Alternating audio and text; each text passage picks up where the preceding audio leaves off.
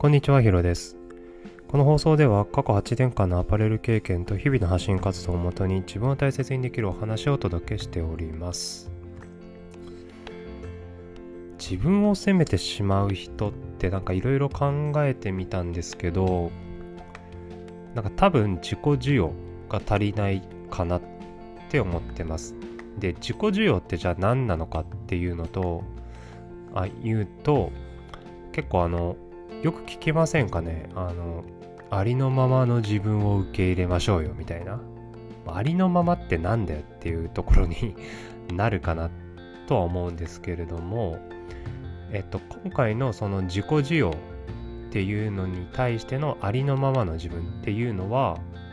えーまあ、現実ですよね。その時の起きた現実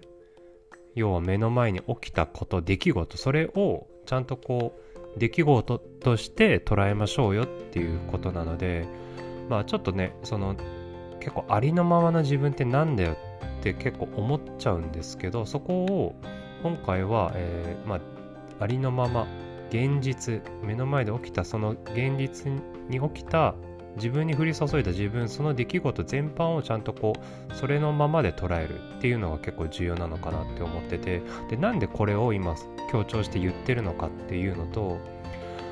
あの結構自分を責めてしまいがちな人って起きた現実に対してプラスで感情を加えちゃうんですよ。自分が思っ自分のなんか、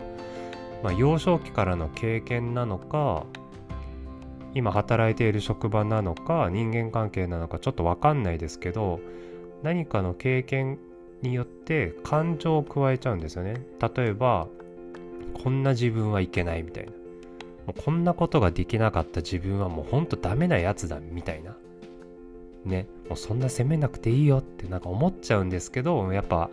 あの自分を責めてしまいがちな人って、まあ、そこを、まあ、責めちゃダメだよって言われてもそうなっちゃうよと。でまあそこは、まあ、なかなかその明日明後日で改善できるかっていうのはあのさておきまずじゃあ現実と感情っていうのをあのごちゃ混ぜにしないっていうのが実はめちゃくちゃ大事なのかなって思ってます。だからその例えば何かじゃあ仕事を行った時に、まあ、じゃあそれがミスっちゃったと。でなんか失敗しちゃったとするじゃないですか。でそれでわこんなことができなかった私って本当ダメだダメだわみたいなになるんじゃなくて、まあ、じゃあそれができなかったよね。あその絵はできなかったっていう結果で終わりましたっていう感じなのをそのままただ認識するっていうことですよ。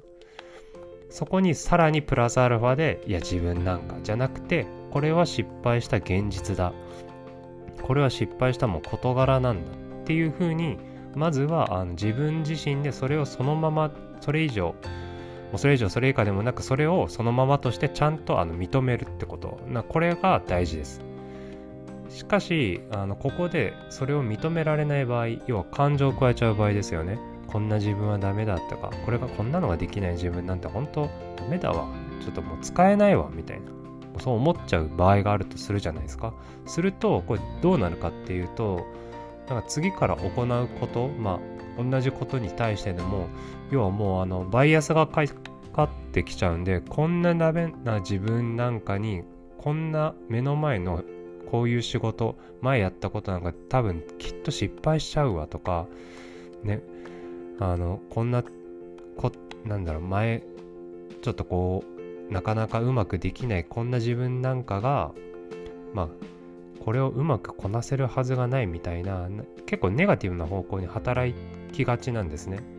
そのうまく目の前のことを認められなくなってしまうと。だからこれは結構悪循環に意味がないと。でなんか僕もなんか本当にこれはなんか何も意味がないっていうか何もいいことないですよね。あの本当に本当にな本当ただ意味いいことって多分本当ないなって思ってるのででそこであのやっぱ大事なのって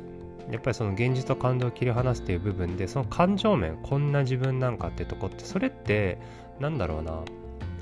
まあ起きたこと起きた出来事が失敗してしまったにせようんそれ以上になんだろうこんな自分なんかって結局なんだろう自分から出てきたものだけどなんだろう客観的な事実じゃないですよね。こんな自分なんかダメだなんかダメなこんな自分みたいな。だそれってなんか事実じゃないなと思っててなんか感想というか、まあ、想像でもあると思うんですね。例えばうんと想像であるっていうのはそのこんな自分そのじゃあ失敗したことがあるんだとしてなんかそれがなんかできんそれがまたじゃあ改善されないっていうことではないじゃないですか。もしかしたらちょっとしたエラーなんかほんと些細な調べ物をしたら改善できるようなことかもしれないじゃないですか。ってなるとなんかできないはずがないってことはまずないしこんなダメな自分っていう風な風に決めつけるのもなんかなんだろう決めつけようとする理由がなんか足らないかなって思うんですよ。だかもっと客観的に考えた時。だからそのこんな自分なんかっていうのはなんだろうな、まあ、抱く必、まあ、抱いてもいいにせよ断定できる根拠は足らないよなみたいな見方もなんかできるなと思っててそう思った時になんか事実と感情っていうのをなんかこうそういうふうに切り離してあげられるとちょっと強いというかあの現実により向き合えるようになると思っててでもしこれ切り離せるだとしたら、まあ、じゃあ失敗したことを失敗したとするとあこれ失敗したなじゃあ、うん、失敗しないためにどうしようかみたいなそういうこう具体的なその次のステップに生みやすいんですよ。あの悪循環にならずに違う方向に行動が働きやすいんですね。ってなるとあのもういい方向に結構向かっていくと思うんですよ。じゃどうやってうまくいくだろうか何が足りないんだろうか誰に聞けばいいんだろうかとかじゃあもう少し調べ物をした方がいいのか違うパターンでやった方がいいのかとかなんかいろんなのがあると思うんですけどもってなるとその出来事に対して改善しやすいですよね。で改善できれば当然自分のあの成功体験も増えていくのでちょっとこう自信になると。で自信になっていくと当然自己肯定感も上がっていくんでなんかこういい方向にはぐるぐる回ってきますよね。だからなんかそこの向き方がすごい大事なんだなと思っててでそうですねうんまあなかなかその多分ねすぐには攻めるのをやめるっていうのはまあ難しいとは思うんですけれどもちょっとそのなんだ攻める攻めるにしても攻める根拠ってなんか足らないんじゃないのっていうのもなんか一理あるかなって思ってます。なのでその自己需要っていうポイント要はありのままの自分を受け入れることってちょっとざっくりしてるんですけどじゃあありのままって何なんだろうって思った時に今回の場合で言うとやっぱり現実をちゃんと見るってことですよね。でうんとまあ今はまだそのマシになったんですけど僕も。昔は僕もこの自己需要っていうの要はありのままの自分を受け入れるっていうのが実は全然できなかったです。本当に。なんかもうなんだろうな。まあ、もちろんプライドもきっと高かったしなんか本当に今思うと本当傲慢な自分だったんですけど、まあ、当時はやっぱりなんかダメな自分っていうのもなんかいまいちこう受け入れられなくてかどっちかっていうとできる自分でありたかったしなんかできる人ってかっこいいじゃないですかなんかねいろいろできるのってなんかかっこいいしすごい憧れてたんでどうしてもそのなんか失敗する自分っていうのをうまく受け入れることができなかったんですね。ってなるとこれは他人に対し他人の失敗も全然受け入れられなくなっちゃうんですよ。これ本当に。もうびっくりする話で。なんかねこの音声で話してるとすごい落ち着く声ですねとかなんか優しい感じですねとかすごいあの言っていただけて本当にあのとても嬉しいんですけどあの当時はそんななんだろうな。まあもちろんテンションはそんなに変わらないにしてもやなんか心の中っていうかまあ表からも出てたと思うんですけども全然あの受け入れることができなかったんですね。人の失敗っていうのが。なぜなら自分の失敗を受け入れていないからですね。